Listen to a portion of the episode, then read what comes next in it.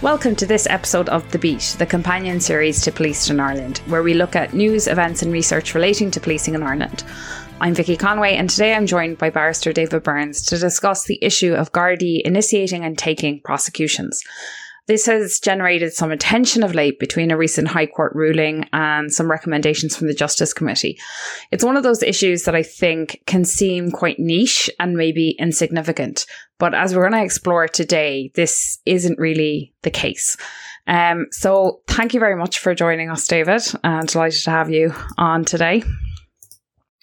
Uh, thank you, Vicky, for having me on. Um, we might kind of like maybe try and work through this somewhat chronologically. So I suppose there, there's two different issues here. There, there's Gardaí like making the decision to prosecute, and then there's Gardaí actually doing the prosecutions themselves. Um, can you outline to us like when is it that guards decide that a prosecution be t- should be taken, and when does the DPP do that? Well, guards are given uh, given power under the Garda Síochána Act to be able to investigate, obviously, um, uh, suspected criminal activity. But then guards are also empowered to go that step further and initiate a criminal prosecution in the district court, court of summary jurisdiction. A guard can do that without ever having um, corresponded with or having any directions given by the director of public prosecution. And uh, of course, we know that uh, the, the different processes by which a criminal action can be commenced. It can be commenced by way of an administrative act, by way of the guard applying to the court registrar for the issue of a summons, and that gets posted out or, or delivered uh, by a guard to the accused person. Or else it can be done by way of an arrest and the person then charged and handed a charge sheet. That's how the criminal process commences um, for all um, criminal offences when you think about it. But um, yes, the, the director of public prosecutions uh, is empowered to intervene at any time and to issue a direction to a guard, uh, whether that w- direction would mean uh, to continue with a prosecution or not, or, as is often the case, a direction for a summary matter to proceed forward onto a higher court, such as the circuit court, for more serious matters uh, for indictable offences. So, is it the case that when we hear of, um, you know, prosecutions in the district court, that those are by and large initiated, like that decision to prosecute is generally taken by the guards? I think so, by and large, yes. Yeah, okay. And if it's beyond, as you say, the DPP could intervene and take over or could direct them not to proceed with that, but they're probably not by, they're not being sent those files, right? Um, no, not unless it, it involves a um, an offence which is often referred to as a, a summary offence that can also be tried on indictment, or perhaps more accurately, a, a, an indictable offence that can be tried summarily. And in those situations, the, the Gardaí will then go and obtain uh, a direction from the, the Director of Public Prosecutions. And that's what you hear so often in the district court as a practitioner uh, for um, a defendant is the question of whether or not the director of public prosecutions have given direct, has given directions to send the, the, matter forward to the higher court, such as the circuit court, or whether the matter um, can stay in the district court. So that's the point where um, you you most often hear the, the director of public prosecutions getting involved in prosecutions that Gardaí have initially decided to bring uh, either themselves or perhaps uh, when the Gardaí have already consulted the Director of Public Prosecutions about whether or not a charge should be brought. And I suppose just to clarify for any listeners that aren't um, too familiar with this space, a, a summary um, prosecution is one that takes place in the district court in the absence of a jury. So it's it's decided on by the district court judge and will invariably have a lesser sentence attached to it. Whereas a crime on indictment, um, a jury is required and the the potential sanctions are usually more serious. Um, and as you say, some some cases can be tried what's called either way. Um, so that decision could be made about whether it will be tried summarily or in, on indictment. So that's just to clarify that. I certainly have a lot of views on the idea of guards being able to decide um, to take a prosecution. What What's your own view on that? Well, look, um, I, also have views on it. Um, from the outset, I can say I don't I don't agree that guards should be able to do it. Uh, my reasons for it would be many. Uh, some of them are more straightforward, others are, are complex. But in essence, I, I deem the, um, the division between the investigative powers and the powers to prosecute uh, that there is a distinction between those, and I believe that there should be a clear line between where one starts and the other um, commences. And so it's for that reason uh, that we have an independent uh, statutory um, body which is headed by the Director of Public Prosecutions to be able to fulfill that role. Guards do a great job. They do a very important job in society. Each and every one of us depend on members of An Garda Síochána for, for, matters in our life that we don't even think about in our day to day lives. Uh, we're highly dependent on a, on a, a, a, good police force. And in Ireland, as we know, we have a police force that polices um, by the consent of the people. And by and large, An Garda Síochána enjoys a very good relationship with the public and they, and they do an amazing job. Um, that, however, is a, a, different issue as to whether uh, a guard, regardless of their rank, uh, can make a decision or should be able to make a decision to bring a prosecution. Um, we have plenty of examples throughout history, and this is by no means a, an attempt to to flog the Gardaí or any other police force. We don't have to um, limit our discussion to Ireland, but um, there, there's so many examples that could be given to illustrate uh, reasons why guards, as investigators, who are immensely embedded and invested into the job that they are doing, and are at risk of becoming somewhat um, tunnel visioned on it. All of that can happen very genuinely. All of that can happen without any malice. Uh, and all of that can happen without uh, members of the Gardaí even being aware that it's happening. So, um, subconscious bias, as we know, is something that is uh, a matter that we all have to watch in our professional lives. But I think somebody who is given the power of the state, uh, a very significant power, to uh, make a decision that can have significant and long lasting effects on a person that is to be made the subject of a criminal prosecution is something that needs to have safeguards built into it. We, we are familiar with safeguards that are uh, imposed by law, uh, which is largely handed down by the Constitution, Article 38.1, which we know requires a, trial in, in due course of law. And there is a, an enormous body of case law that has developed on what that sentence means. It has significant and wide ranging effect. But in terms of what the Constitution and what the law says about pre uh, um, prosecution, uh, the pre prosecution stage, that is the investigative stage, the law, funny enough, is largely um, uh, distant from that. And that is quite surprising in so many ways.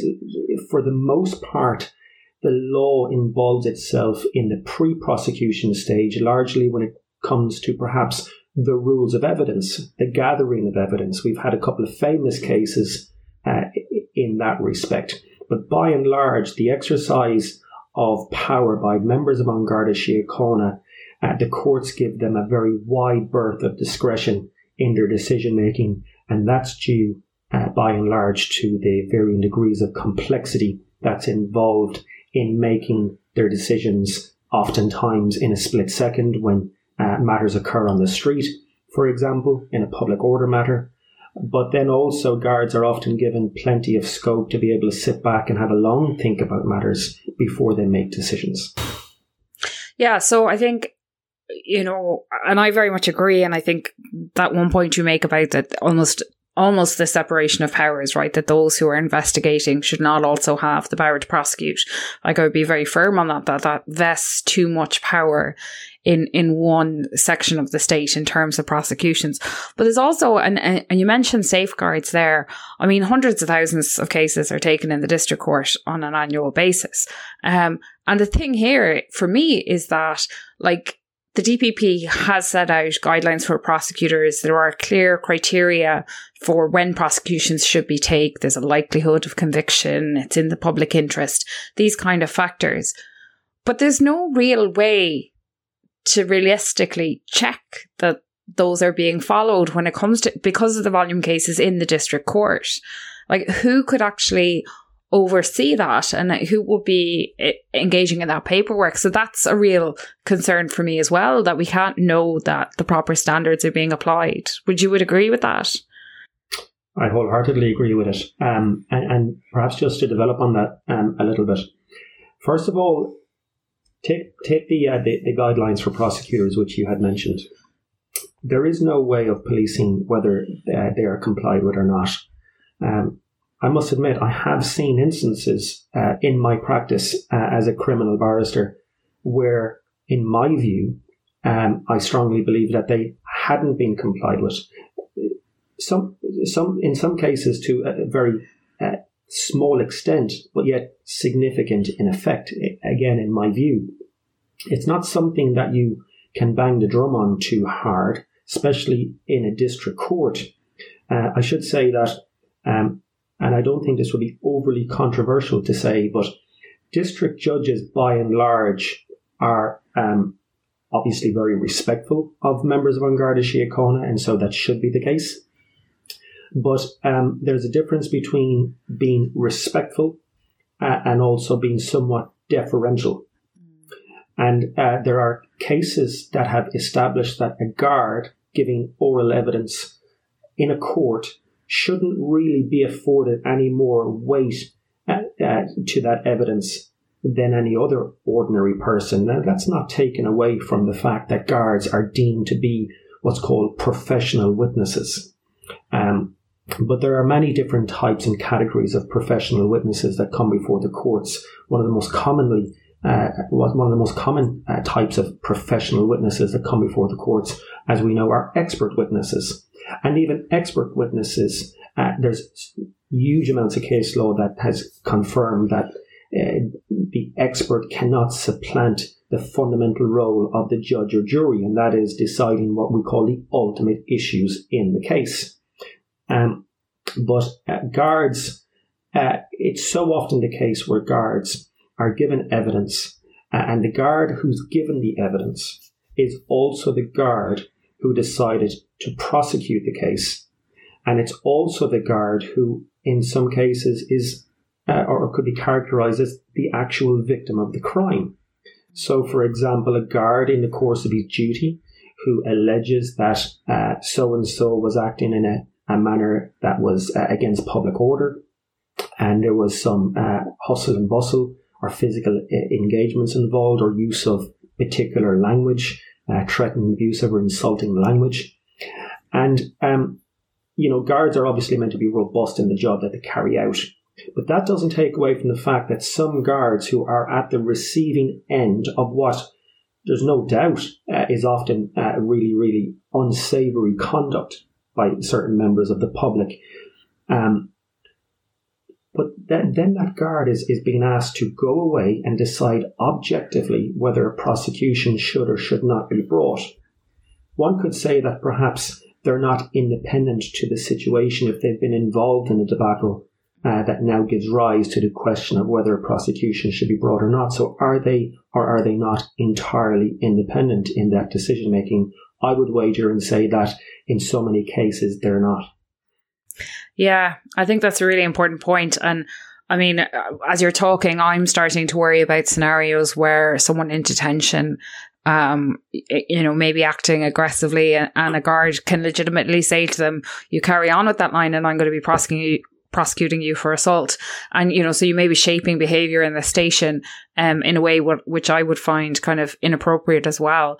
And then there are the instances where, and, you know, I know certainly I've been following certain people on Twitter who've been commenting a lot about, let's say, prosecutions for very small amounts of drugs, like 20 euro, 12 euro, 40 euro. Um, and, you know, a whole prosecution um, based around that with all of the consequences for the individual for that. Um, and as I say, you know, those, those guidelines for prosecutors, is it in the public interest? You know, is that a good use of resources? Is it a good use of the, the court time and so on? So, okay. So there's a lot of issues arising with just that decision on prosecution. And then the other side of it, as we said, is Gardaí actually acting as prosecutors in the court. Um, could you perhaps explain to us, like, what that means and how that works, you know, for someone that really isn't used to courtrooms, let's say? Uh, sure. Um, I guess uh, we all um, have gotten so much direction from watching TV programs long before I ever studied law. That was my only source of education, if you will. And of course, it's not a source of education at all it's dra- it's drama that's uh, designed to entertain us, and certainly entertaining it is. Um, but in a nutshell, a prosecutor is the person who is empowered by the state to be able to bring charges against uh, a person.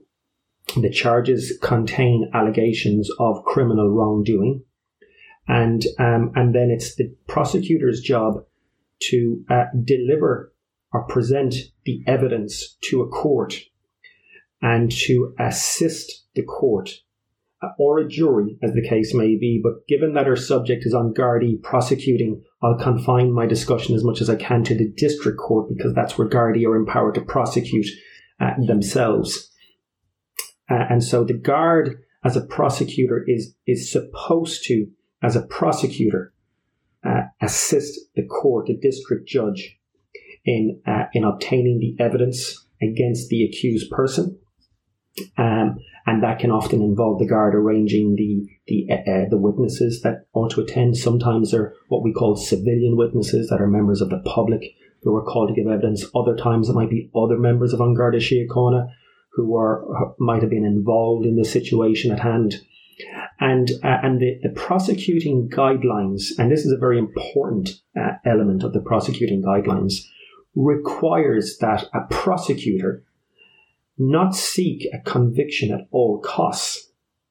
And of course, now we're into the TV drama stuff where we see the, you know, the, the unblemished prosecuting lawyer in The Devil's Advocate. Remember that movie with Keanu Reeves?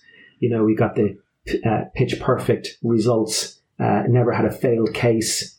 That's not how it is in reality.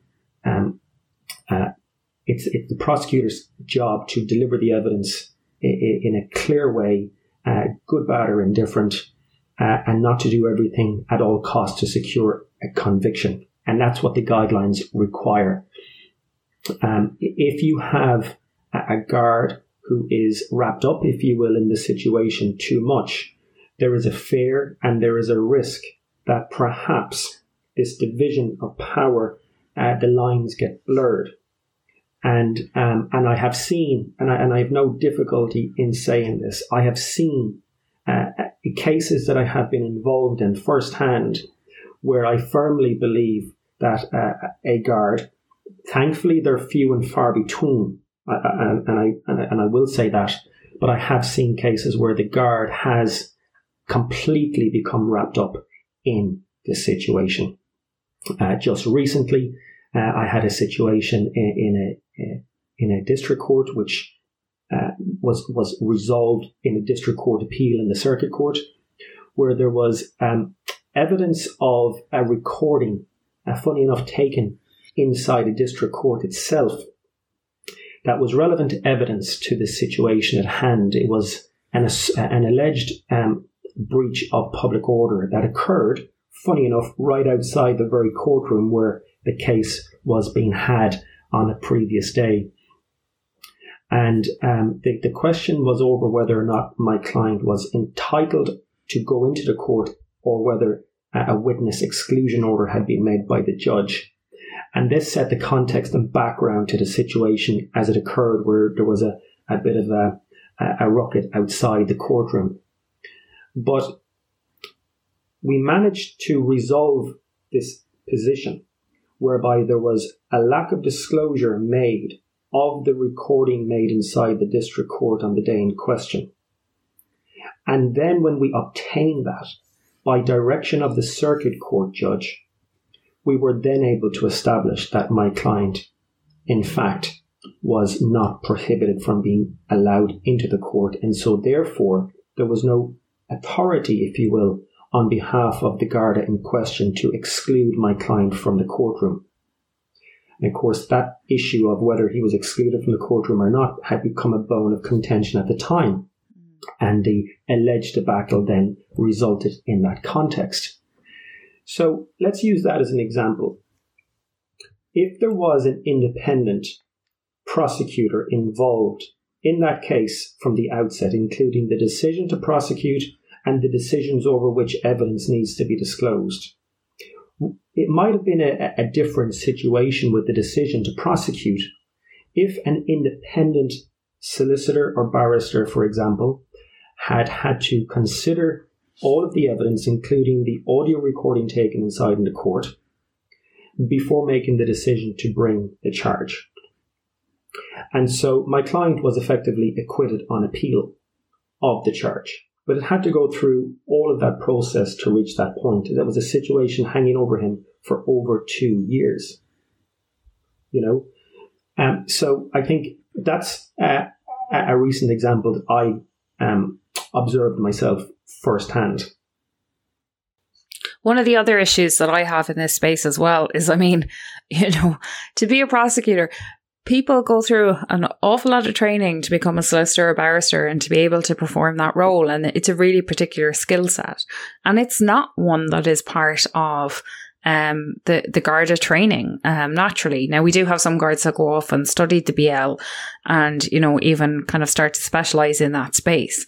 But, you know, it's a, it's a very different skill set to investigating and preventing crime, um, to prosecute it. And it kind of, like I'd be worried from that point of view about that quality and standard that we can't assure it if they haven't been properly trained for it. Certainly, I um, agree with that point, uh, Vicky. I mean, there is a distinction between training for investigative and uh, dealing with public and a very complex and difficult job that members of On An Garda Síochána have to deal with every day. In fact, I wonder if any guard uh, would like uh, to be shoveled with the or shouldered with the power to go one step further and bring a prosecution. I know if I was a guard, I certainly would want to hand that over to someone else and, and keep it out of my domain altogether. Um, the other thing about training uh, for law is, of course, those questions that come into a, a, a, a prosecutor's mind when deciding to do something or not to do something is knowing down the line what effect that will have when the matter would come before the court or come before a jury we can't expect, we cannot reasonably expect members of An Garda Síochána to be able to know all of those things. And that's not taken away from the fact that a lot of experienced guards over time will build up a, a, a very significant um, degree of experience with what does and what does not go on in courts.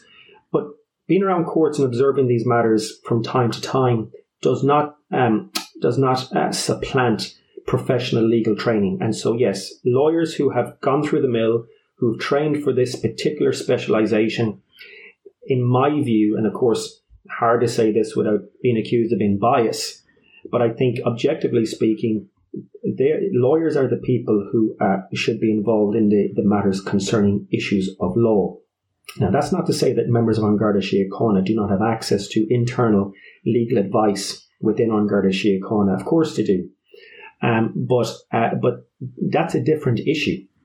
Uh, we don't know what the processes are involved internally and what access a guard has to a lawyer, uh, an independent lawyer. And one could say, well, is a lawyer working within An Garda Síochána independent to the overall situation? Certainly, they would be more removed from the from the, the, the alleged offence at hand. But it also comes back to um, um, who who calls the who calls the matter out when there's um, allegations of wrongdoing.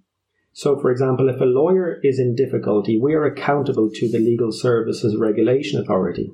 That's the new body created uh, in recent years that now has remit, if you will, over both barristers and solicitors. But apart from that, barristers are also subjected to the code of conduct from the Bar Council.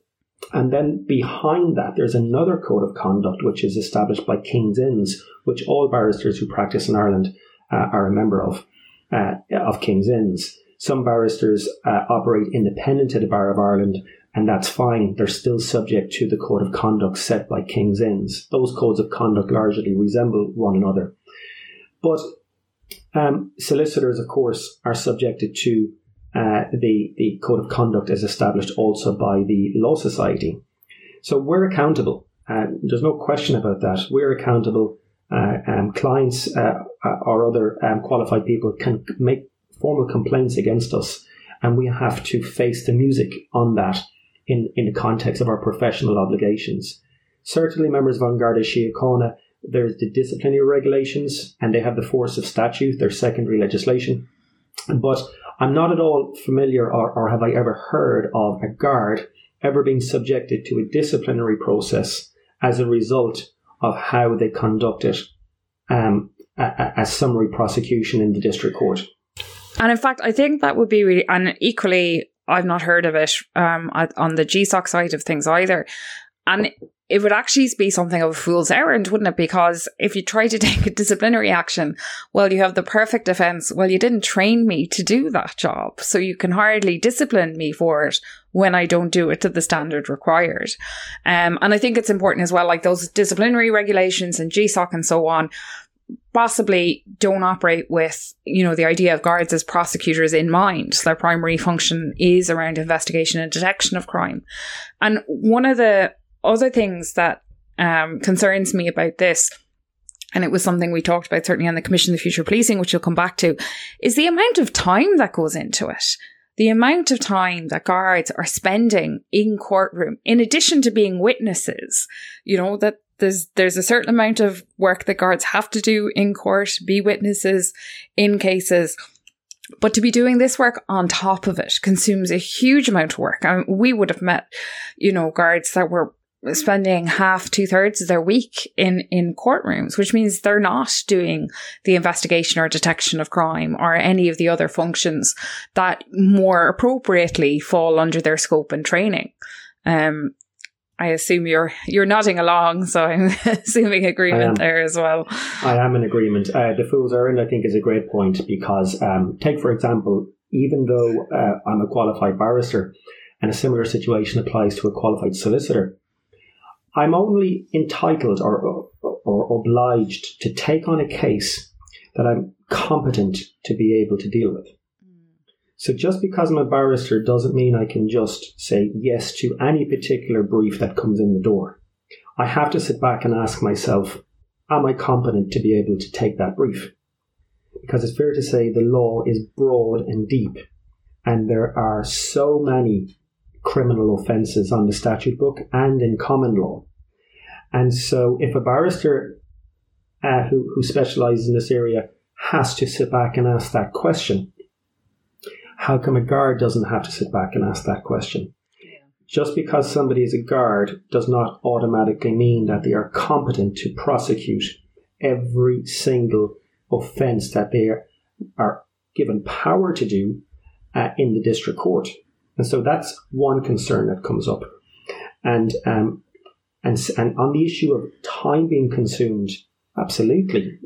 Sure, we know from the, um, the, the Commission on Future Policing and in the process that led to that 2018 report, there was no doubt uh, on anyone's mind that the consumption of time and the use of those resources uh, is something that the commissioner of An Garda Síochána at the time, I, I, believe it was acting commissioner Dónall Ó Cualáin was in the, the hot seat at the time. He very clearly came out and said, "We don't want to be doing this. It's cutting into our our primary objective, and that is to be on the, the, the street, be on the beat, policing crime, keeping society safe, uh, you know, at the coal face. And this is cutting into our limited resources, having guards wrapped up in prosecutorial um, roles and duties. The, um, the uh, policing authority also agreed. Uh, the policing authority went one step further and introduced a human rights element uh, or a human rights concern. And then the Garda Inspectorate also agreed guards should not be tied up in cords. They should be out on the, the, the, the cold face, at the cold face, dealing with and policing uh, society. So we then have the government. Government then uh, rode in behind all of that and accepted the recommendation put forward by the Commission on Future Policing. Hands down, it wasn't a qualified acceptance.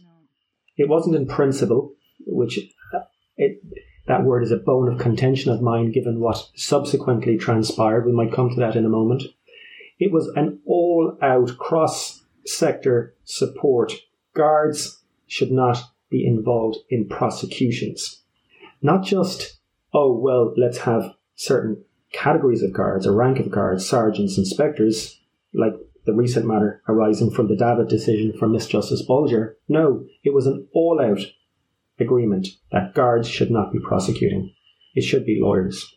And for me, that links, I, it's, it's a real bugbear of mine because it links to such a bigger point that is really beyond the scope of today, but I, I want to make it nonetheless, is that, you know, pretty much any day of the week, you can open a newspaper listen to media and you will find somebody bemoaning the lack of guards on the street or the lack of, you know, pro- progress in criminal investigations. It, it's, it's, nearly, it's not entirely, but there are, you know, the majority of the population basically wants more guards.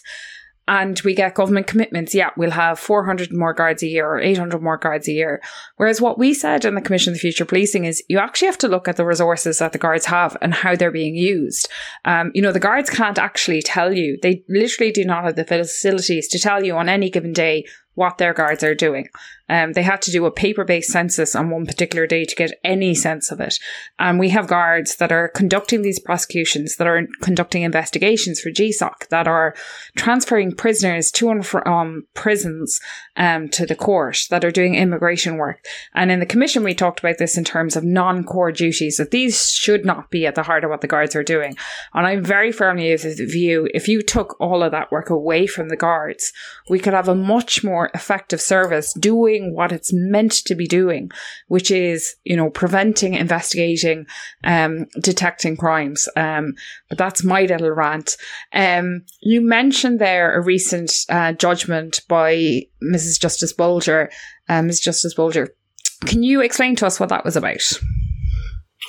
Yes, um, that was a, a, a decision I think that was coming for some time. Certainly, the state knew it was in the pipeline for decision. Uh, it didn't come as a surprise, but in effect, um, the, the, practice in the district court day in and day out is that um, certain guards, known as court presenters, will um, present the cases in the district court.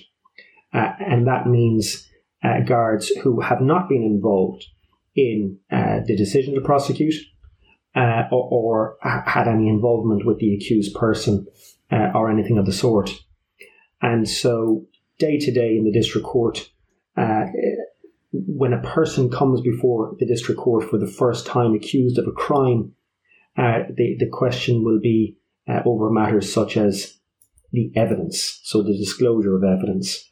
The, the other matter will be then about the question of bail. If somebody is summoned to a court under a charge, the question then is they have to be um, placed on remand. They can be placed on remand in custody. Uh, in Dublin, um, a lot of people will be familiar with Cloverhill, but there's remand centres all around the country. Uh, or whether the person will be placed on remand on bail. And I think everyone is colloquially familiar with bail, where um, a person accused of a crime will have to enter into a bond, and uh, oftentimes that can be subject to conditions such as stay away from the alleged victim, uh, pay up a certain amount of money, uh, hand over your passport, be subject to a curfew, have a mobile phone with you and be contactable at all times, and so on and so forth. And they are matters that can be played out in court. Oftentimes they can be contested, meaning that the state object to bail, or perhaps they will consent to bail on certain conditions that perhaps are, are contested. And that then will end up in a hearing before the district judge, whereby the defense barrister or solicitor um, has to um, make the case for their client to be admitted to bail, uh, subject to conditions that satisfy the judge, not which satisfy the guards, but which satisfy the judge. It's often uh, referred to in courts as would it satisfy you, guard, if my client did X, Y, and Z? But in fact, we're there to satisfy the court. Uh, the other matter that arises then is um, uh, repeated remands, where matters are put back for certain dates uh, to see whether or not evidence has been disclosed.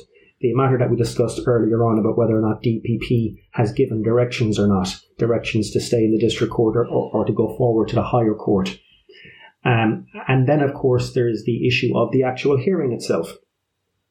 And so, um, in reports recently on this subject, uh, the Department of, of Justice um, had uh, released a, um, a press release that sort of reduced down the role of these court presenters to just procedural matters. Uh, that's not true.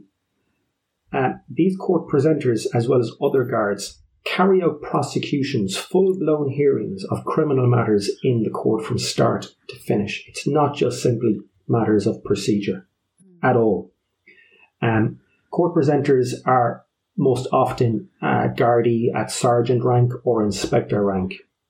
Um, and so the question arose in the in the Davitt case as to what law actually allows for this practice to occur yes, the law currently and clearly, uh, or then clearly, allowed for a guard to bring the prosecution, but it didn't allow for another guard to run a prosecution on behalf of the prosecuting guard.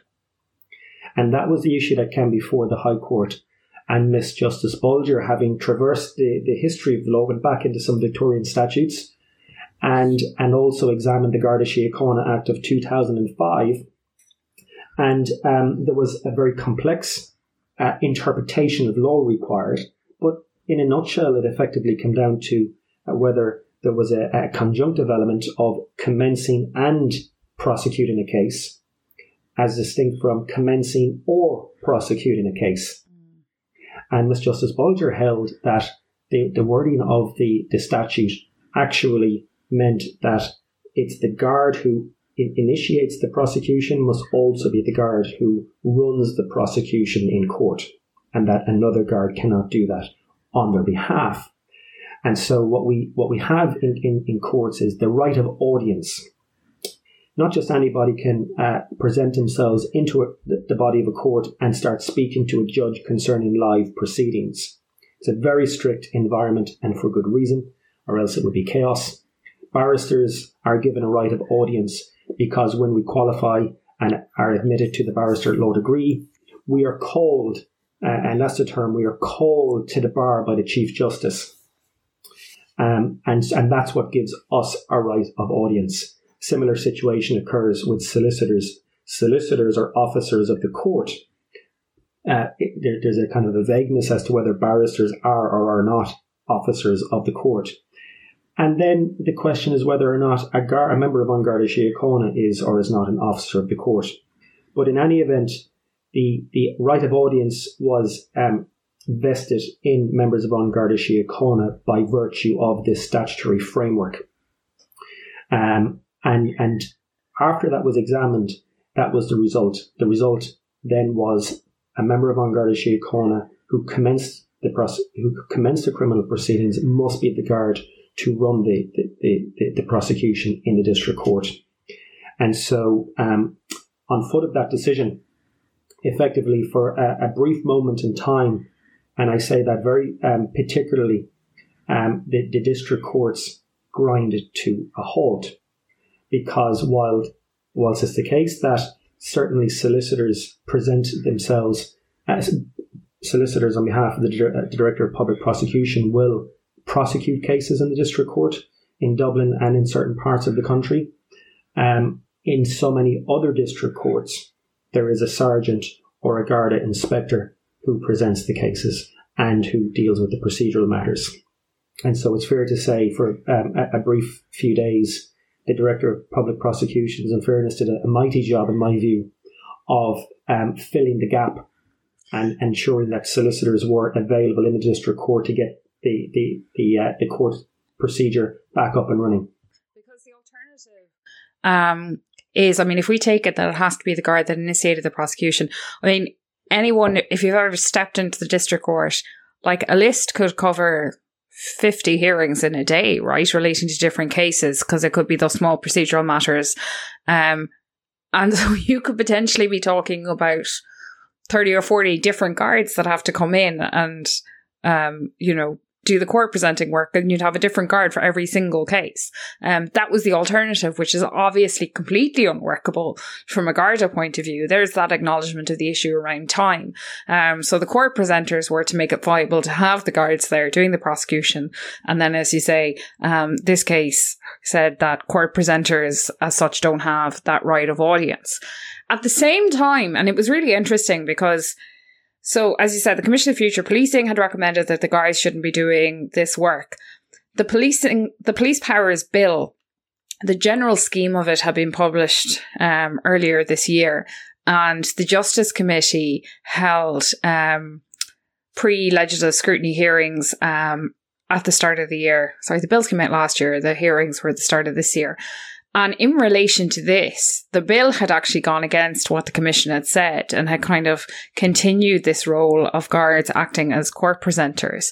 Um, and it was really interesting because I think it was the same week as this court hearing, the Justice Committee issued its report on the general heads bill and said, we should be moving to a place where guards are not conducting prosecutions, but we understand that in the short term, you know, we may need to uh, to have them doing it for a little while until we can get the structures in place. But it did, in principle, say that's where we should be going. So we have this very clear statement from the Justice Committee, from the Commission of the Future Policing, now from the courts, saying we can't really have a court presenter system. So, how did the minister respond? Well, I mean, you know, uh, I, I, was quite taken by the minister's response, not the interim response. I'll be the first to say that a stopgap measure yeah. to try and give a bit of time uh, to maintain the status quo, to give a bit of time to uh, put a, a, a longer term plan in place, i.e., the implementation of the recommendations from the Commission of Future Policing that everybody has agreed to and which is in the program for government. Now, let's not forget the program for government is the mandate upon which any government will um, um, present to the people at the time when they're looking for votes to say, here's what we say we will do. Does every government fulfill every um, promise in their program for government? Certainly not. Uh, but this is a big one, I think, uh, and it's a it's a clear commitment in it. So I understood that the stopgap measure had to be put in place. And, and, and I think any Minister for Justice who found themselves in that situation uh, couldn't be criticised for wanting to do that as a temporary measure. The thing that got me, though, is that in the Dáil, when they were debating um, the, the urgent legislation that was being pushed through by the government, um, and where Sinn Féin and other political parties had, say, suggested um, certain provisions that would perhaps put a sunset clause on this or limit or limit the rank upon which court presenters can be.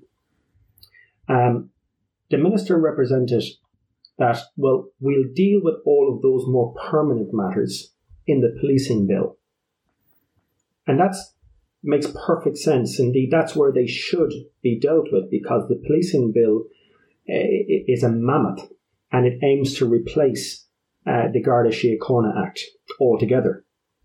The Garda Síochána Act, let's remember, itself was a huge statutory change at the time when that was introduced.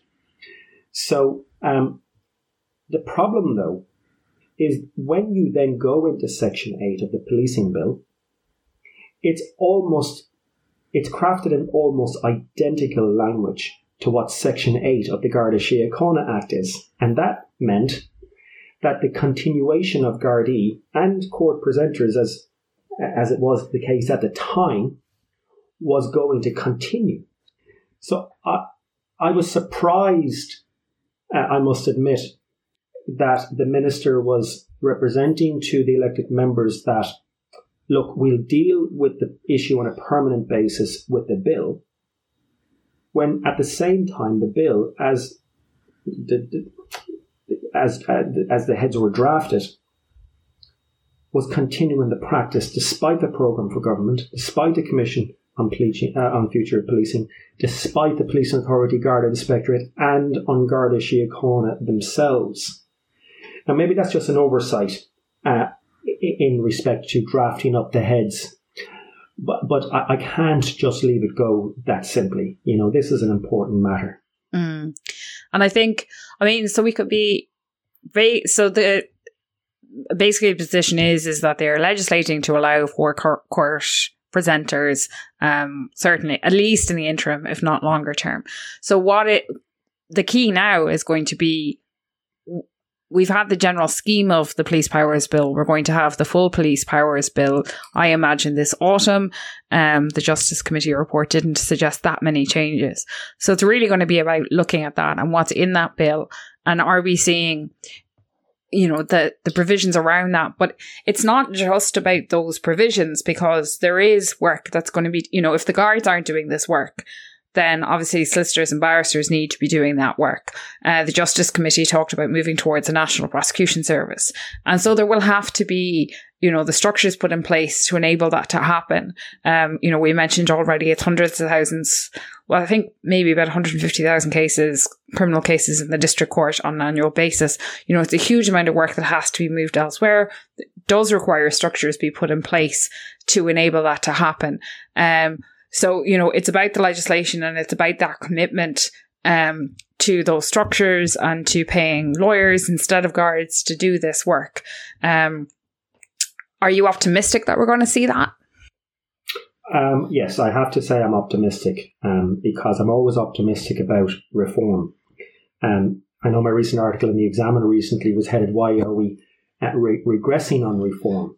But I look, I think to keep it on a positive note, we all know this has to be done. Uh, I believe it will be done uh, for that reason. Uh, for it not to be done, it would it would be a blatant um, regression on the reforms that this government has promised. Now, I should say this: um, I'm not affiliate, affiliated at all with any political party. I'd mentioned one particular um, party earlier on.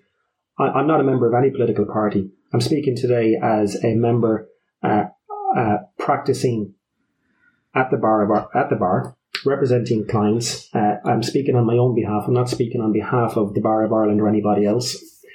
But yes, I'm optimistic. Um, the thing is, with the National Prosecution Service that has been canvassed out so many times, my point is we already have a National Prosecution Service. The Director of Public Prosecution, by and large, do a very good job. Um, to suggest that we need a, national prosecution service is to suggest that the DPP needs reform. Now, maybe that's the case. Reform is always good. Uh, uh the, the DPP operates almost like a black box. It's next to impossible to uh, to get an insight as, as to how the DPP operates. They're given such a huge degree, if not one of the highest levels, of deference on behalf of the judiciary. And that can be for good reason, of course, because um, decisions on bringing prosecutions where they're taken in house by solicitors and authorized officers by or on behalf of the Director of Public Prosecutions, that can often be a scary job. You know, um, somebody who's accused, especially somebody who might be involved in serious gangland violence, uh, I wouldn't want my identity being known as the person who directed that prosecution against, um, you know, uh, uh, serious players like that.